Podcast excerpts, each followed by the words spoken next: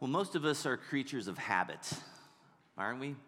I mean, sometimes just the little slightest changes can kind of throw us uh, for a loop.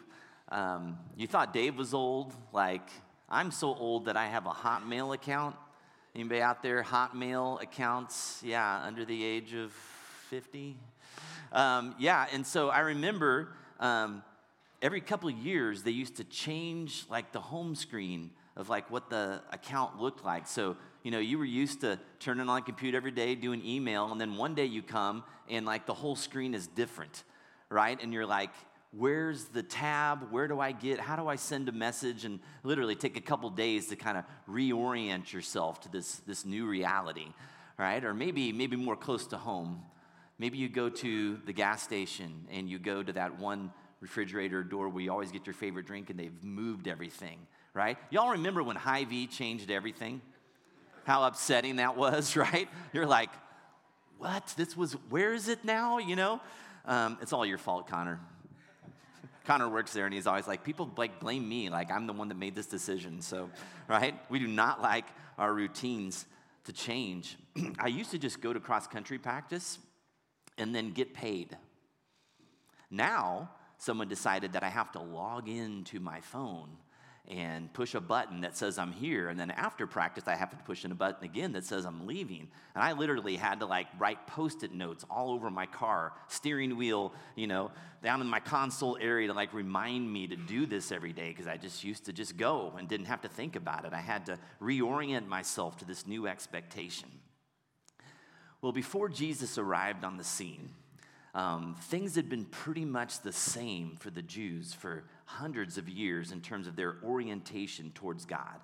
They celebrated the same uh, holidays and festivals, made the same animal sacrifices, went on the same pilgrimages to Jerusalem year after calendar year.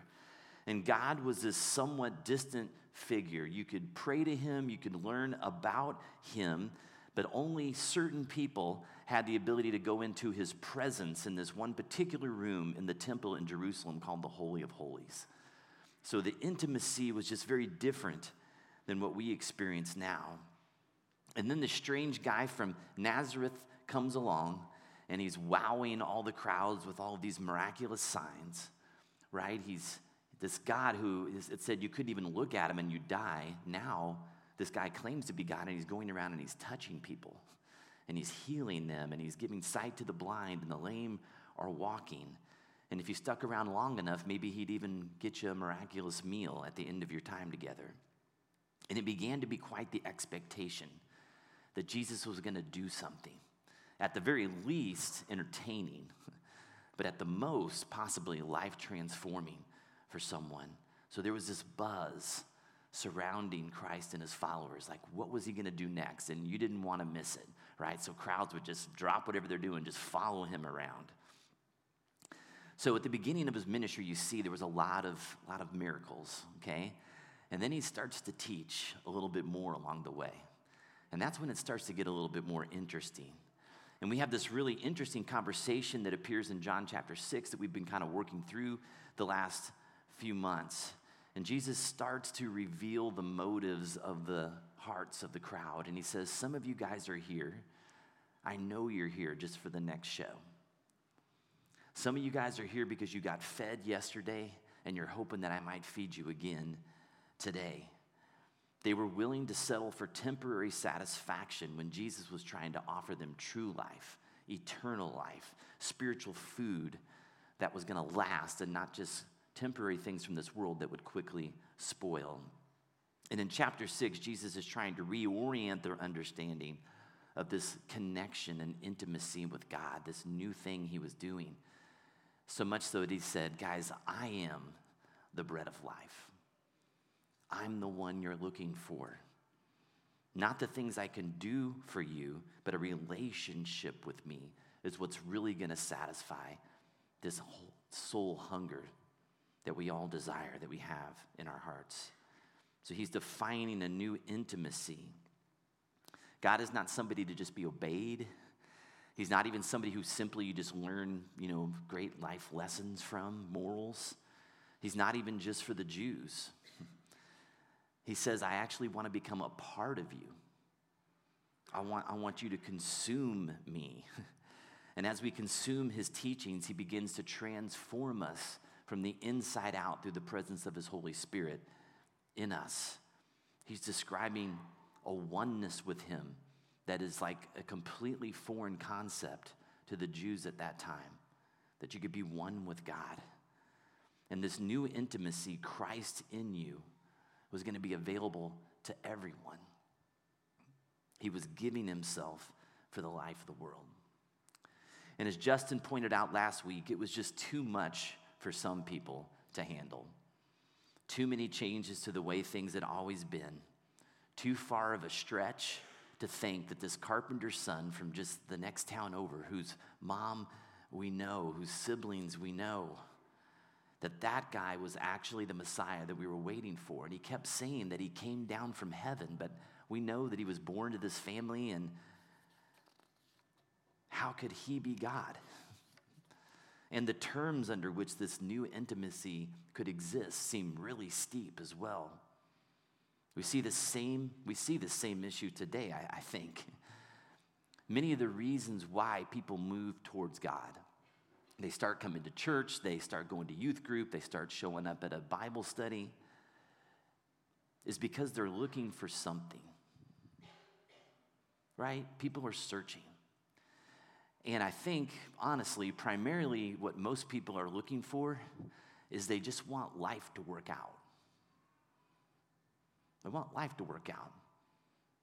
I mean, now, probably according to some preconceived notion about how they'd like it to work out or how they think it should work out for them, hoping that if they put some time in with the big man upstairs, that maybe he'll see their efforts and reward them by changing their circumstances. And many either get what they want, you know, sometimes people's circumstances do change for whatever reason, or they don't. Life is still a mess. And either way, after a while, we see a lot of people walk right back out the door and move on. But you see, Jesus wants our hearts because he knows that circumstances are going to come and go. As a matter of fact, he tells us very clearly that this world in which we live in, the expectation in this world, the norm is pain and suffering, not the exception. That's the norm of the world that we're living in. But so many of us aren't willing to surrender control.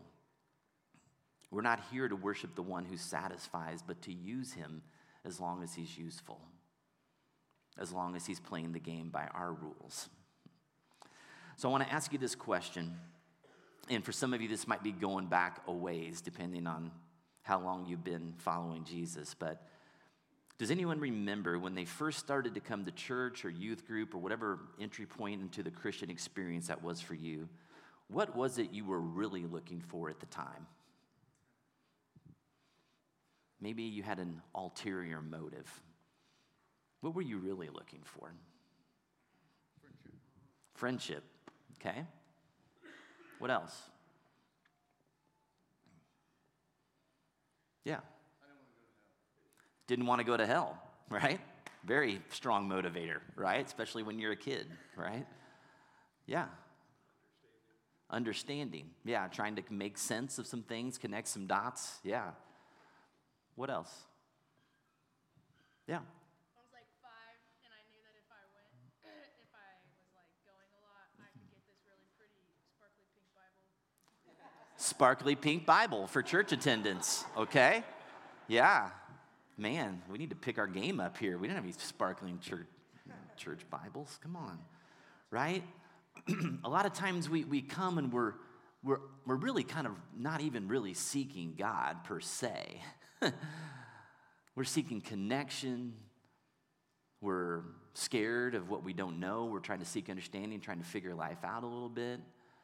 For me, honestly, as a kid that didn't go to church and then started hanging around some kids on my cross country team, and I, um, I just liked being in a place where people um, treated me nicely and believed the best about me and saw the good in me instead of just always noticing how rough around the edges I was. Like just being in a place where you were affirmed and um, where people just were inviting and, and liked having you around. Like that was, that did something in my soul, right? That I, I desperately wanted. I want you guys to open your Bibles to John chapter 4 this morning. It's page 1515.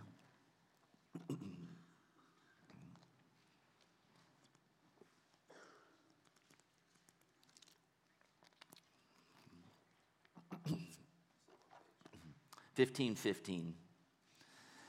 And let me just say uh, from the get go that um, the beauty of God is that He doesn't really care why you come initially, right?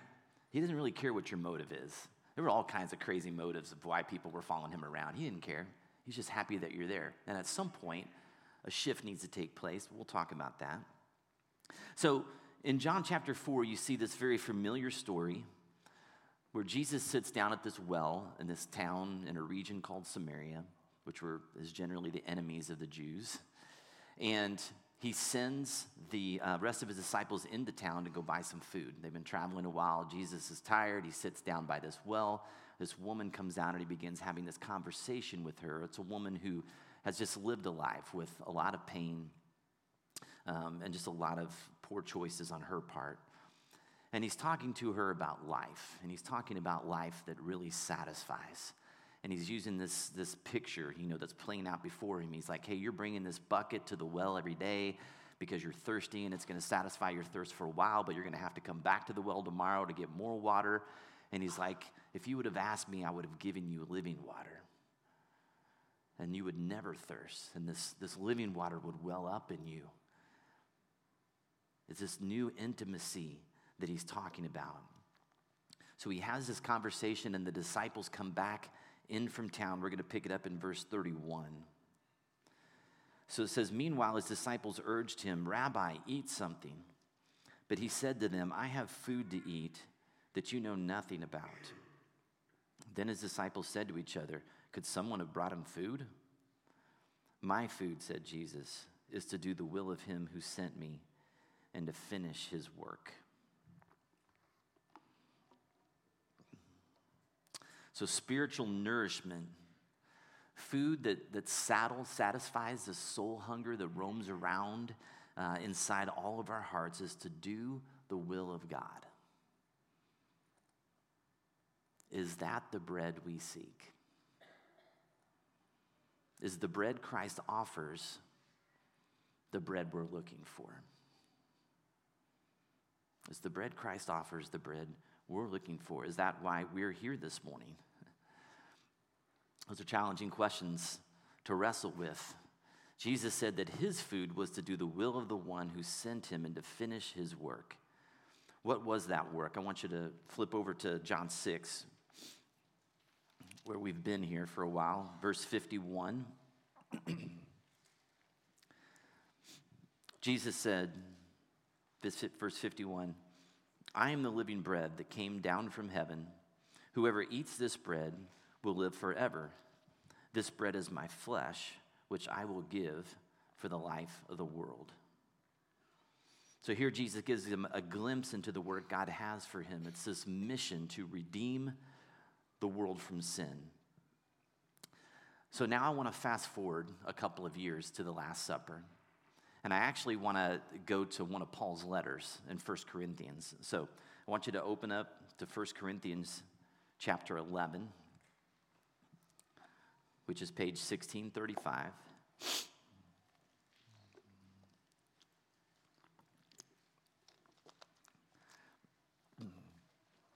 I want to go here today because this letter that Paul wrote to the church in Corinth actually predates the Gospels by about seven years.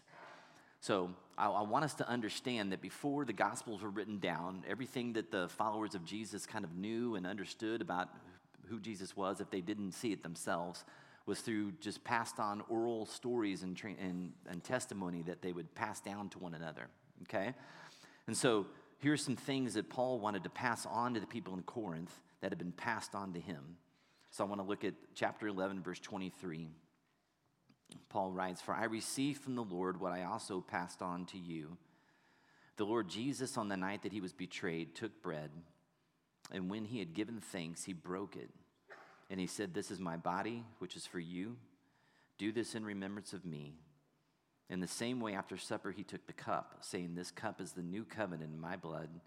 Do this whenever you drink it in remembrance of me. For whenever you eat this bread and drink this cup, you proclaim the Lord's death until he comes. So, breaking bread was a common practice for the Jews. And so we have to remember that when the Last Supper happens, there's actually something else going on, right? It's not just the last meal he's eating with his disciples, it's actually a Passover feast, right? He tells the disciples, hey, go to this room so we can have a Passover feast together. And the Passover feast was a yearly celebration, okay, that celebrated their escape from the Egyptians uh, with Moses and that whole scene. And as you go through a Passover meal, there's like kind of like steps that you go through that tell a story. And one of the things that you do in that Passover meal is that you break bread in half at one point. And that, when you break that bread in half, it's supposed to signify the parting of the Red Sea and the freedom that the Israelites experienced as they escaped slavery from the Egyptians. So Jesus took this common breaking of bread ritual and he repurposed it. It was something that was familiar to them, and he, he connected it with a new story. So from that day forward, whenever Christian believers gathered to worship and remember Christ, the breaking of the bread would point to a new freedom. A new freedom. The breaking of Christ's body on the cross to free us from the slavery of sin. It would now be to remember him and his work on the cross. And this was depicted in the prophecy of Isaiah. Isaiah 53, 4 and 5 said this This is 700 years before the cross. Surely he took up our pain and bore our suffering, yet we considered him punished by God, stricken by him, and afflicted. But he was pierced for our transgressions, he was crushed for our iniquities. The punishment that brought us peace was on him, and by his wounds we are healed.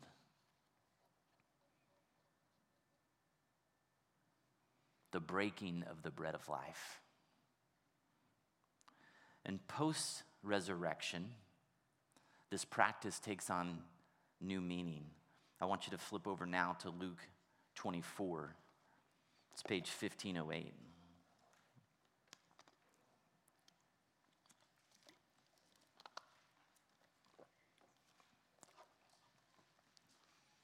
Luke 24.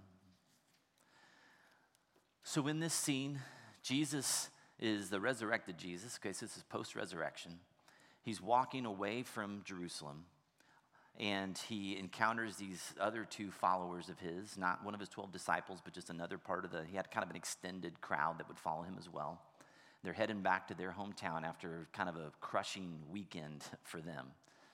And Jesus is kind of playing dumb. They don't recognize him for whatever reason.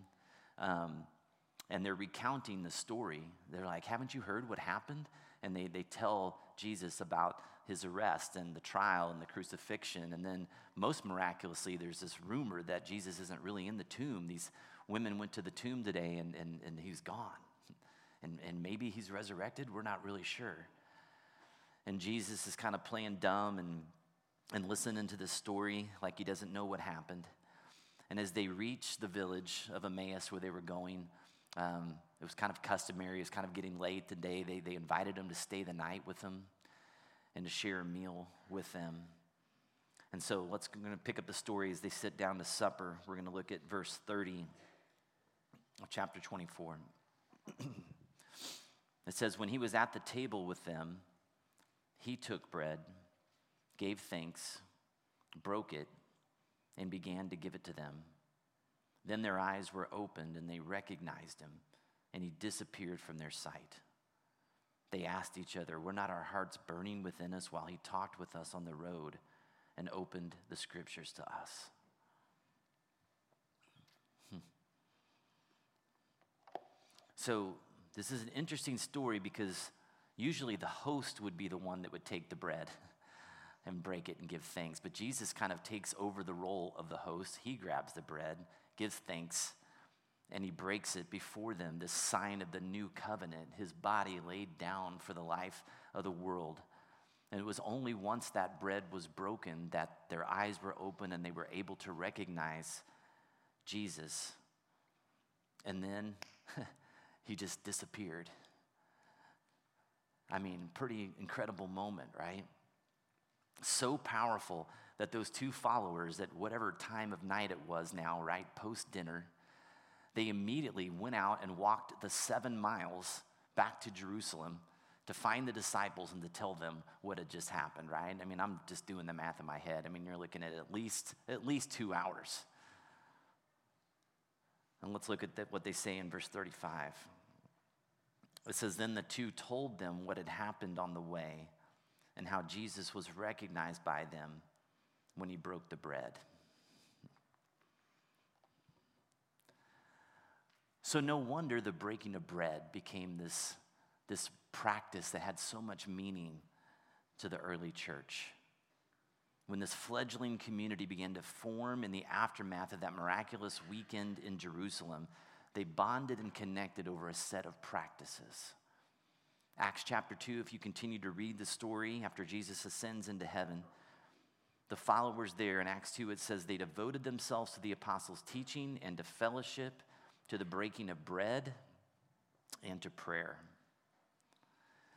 And so, what we now call communion uh, was a very early practice for that young church. This reminder of the cross, and the significance of it for their life. Christ laid down his life so that our soul hunger could be forever satisfied. The emptiness of pursuing, pursuing things of this world, food that spoiled, was replaced by a lasting peace in our souls between us and God. The punishment that brought peace was on him, the bread of life, and by his wounds we are healed. So, the will of the Father right? The work of God, the work God had in mind for Jesus was completed on the cross. The last thing that he said when he was hanging there was, It is finished, right? I'm done. The work he came to achieve was carried out. And throughout John 6, as Jesus was describing this new orientation, this new intimacy, his constant invitation, we talked about this several weeks ago, was to come, right? Come to me. Come to me. He wants us. He wants all of our heart. He wants all of our desire. He wants all of our affections. And he makes it clear that unless we consume his body and blood, which means that we embrace his sacrifice on the cross and recognize that for us, we can't be in relationship with him. There is no other way to receive eternal life. And then once we surrender to Him and receive that, there's this new invitation. He's like, okay, now that you're ready to, to come after me, he says, if you want to come after me and be my disciple, this is what you have to do. You have to deny yourself, and you have to pick up your cross daily, and you have to follow me. You have to do the things that I did.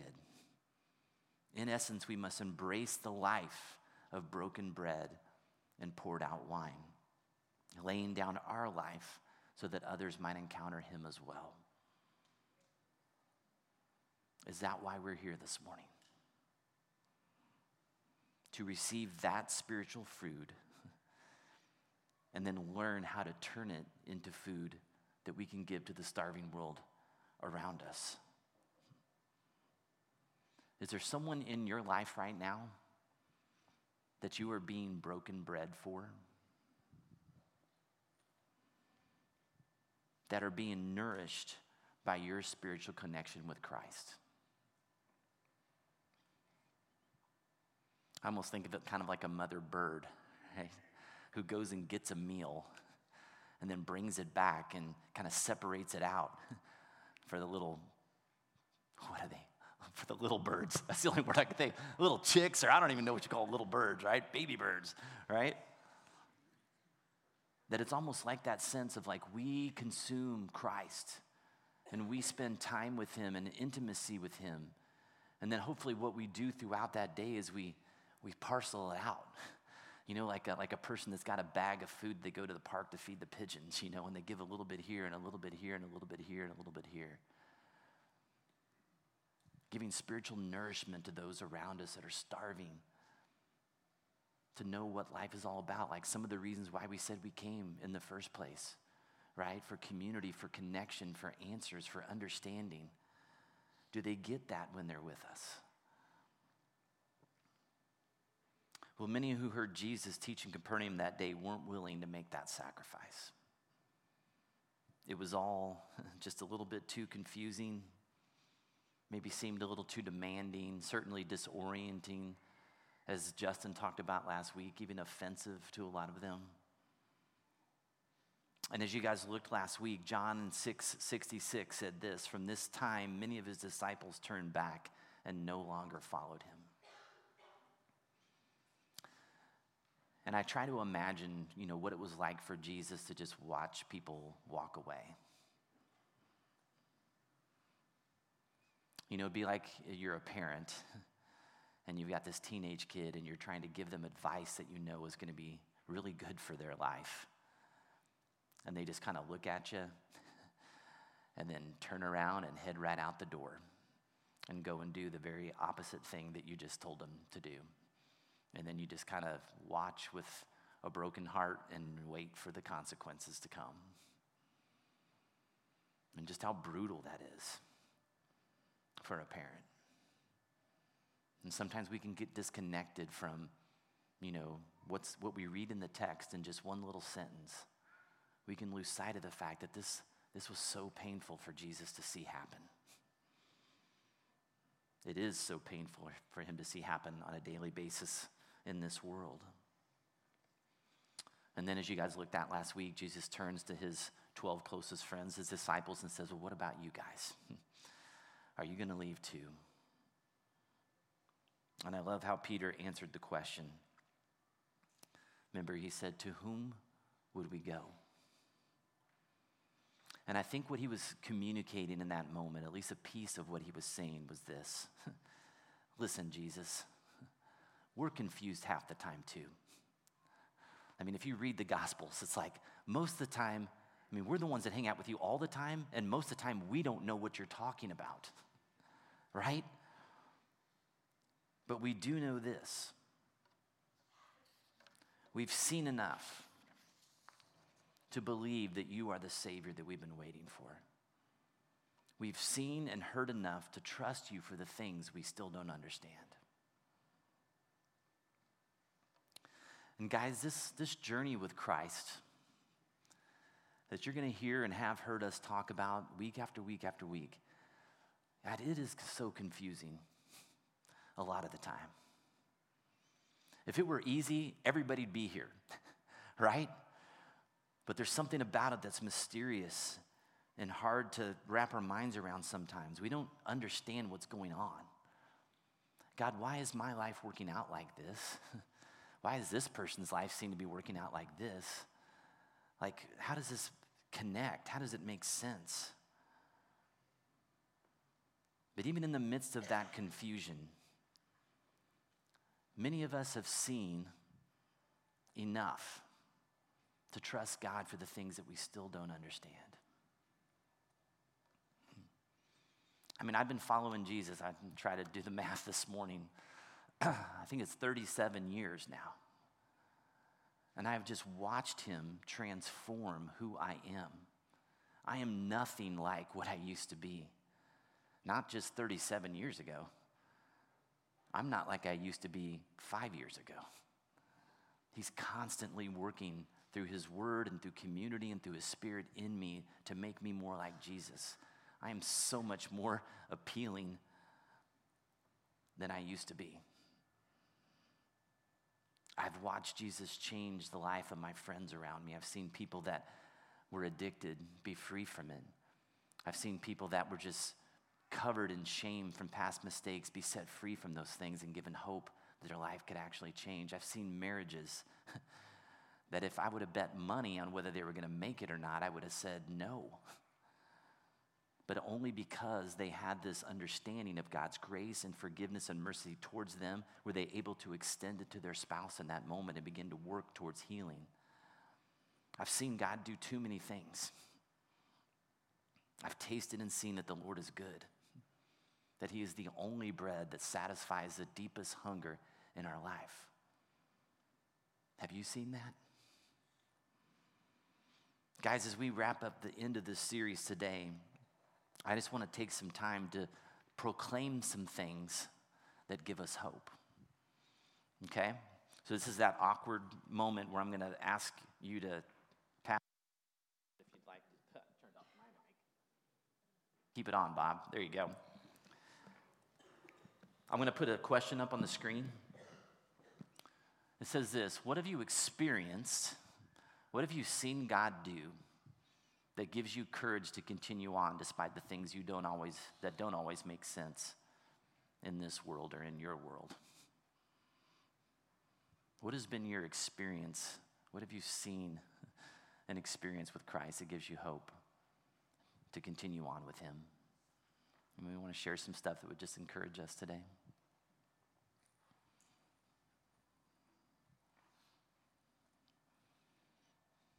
Yeah, Blair. Um, I think a lot of times I want to fix someone's heart and fix a problem for them, but um, I've seen Jesus without me change people's hearts, move them towards repentance, move them towards Him. And so it's just that really gives me a lot of encouragement to just trust God that He is the maker of us, He's the creator of us. So He's the one that can change hearts. Mm. And then it gives me hope for my heart that when my heart's yucky, He can change my heart too. Yeah. Yeah, how many times have we wanted something for somebody else and known that we're not going to be the one that's going to be able to say it or they're not going to be able to receive it from us? And so we just said, I just have to pray for them. And then all of a sudden they say, You know what I think I should do? and they, they say back to you the very thing that you've been praying would happen in their life. And you're like, Only God, right? What else, guys? What else gives you hope?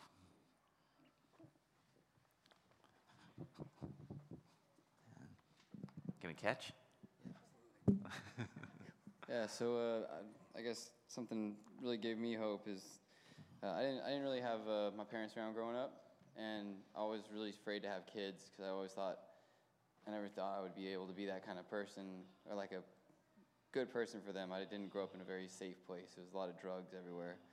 Um, but when my daughter was born and when my son was born, just uh, crazy change in my mind. Like I you know, never never thought I could love somebody the way that I love my kids, and it's really I'm not the same person I used to be before. I was always very angry and full of hatred, and man, like yeah, I was not in a good place you know, mentally, uh, headed down a bad road. But like, yeah, so seeing my kids and knowing that like I don't have to be that person, and I can be somebody that I didn't have. You know, God's helped me get there for sure, 100%. So, yeah, that's given me a lot of hope. Awesome. Thanks for sharing that, man. Appreciate it. Oh, way over here, Kenmo. Making me work out, man. Mm. Summer running starts today. You ready? um, so, if you don't know, I work with high school students here, and I just think sometimes it can get stinking depressing just seeing all the junk that they're working through and all of the trauma that they've experienced, life stuff. But I think one, like the thing that gives me courage to continue is just seeing like one of the students like actually get it. Sometimes I'm like, oh my gosh, what am I doing here? It's the same conversations over and over again. But then there's that one student that just is like, okay, I'm gonna lean into this. And that gives me so much courage in my own faith, just seeing somebody who the world is like against them, everything is against them, and then there's that there's that moment of change where they just lean in lean into Jesus, and that get, that encourages my faith like a whole ton. so mm-hmm. yeah, absolutely. Yeah, thank you. Couple more.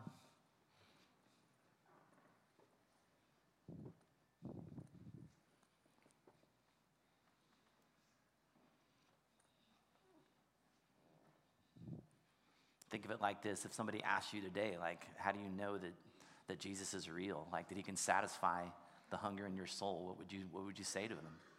I know he's real because psh, this is what he's done in my life. What has he done? Yeah, see. So we just got to experience a very recent miracle as just the yucky stuff of life just required me to have to give up Sisters of Solace, which was my everything, which, you know, your ministry shouldn't be your everything, so there's that. but, um, but at that time when like everything was falling apart, the perfect person appeared and has gotten to take over that and do a much better job than me. And so that's like a huge miracle. Mm. So know that God can show up when everything is really, really yucky. Yeah, and He sees your heart and He knows that you needed to be away from that and provided somebody to allow you to be free of that burden. So, yeah, it's super encouraging to watch that for sure. Yes, Rob? Um, just seeing people that are in physical pain, terrible health, that still are faithful, um, that, that gives us courage, mm. hope. Yeah. So sometimes seeing how he provides, even, even in the midst of a circumstance that doesn't necessarily change, but a perspective changes, right? Um, yeah, that people in the midst of really crappy circumstances can have hope in Christ. That's probably even most powerful sometimes, right? It's one thing if we see the story change and it's, it all is awesome, right? But even when it's still kind of a mess, we can believe that God is still good in the midst of it. Guys, I think it's so important if we're going to be spiritual food for others that we kind of have an answer to that question. Right? How has Jesus come in and satisfied the soul hunger in your life in a way that you couldn't have done on your own and in the way that nothing in this world can do for you? and that you can articulate that to somebody else. And not that you have to have all the answers for everything, but you can say, hey, listen, I don't know everything, you know, I don't know much, but this I do know, right? This is where I was, and this is how God stepped into my life, and this is how He changed and transformed my heart, my perspective, the way that I act and treat people, and my view of the world, all those things. And you can give somebody hope um, and point them in a direction towards Christ, to a meal that's really going to satisfy them and not just spoil like the last thing they tried and the next thing they, they might try, right?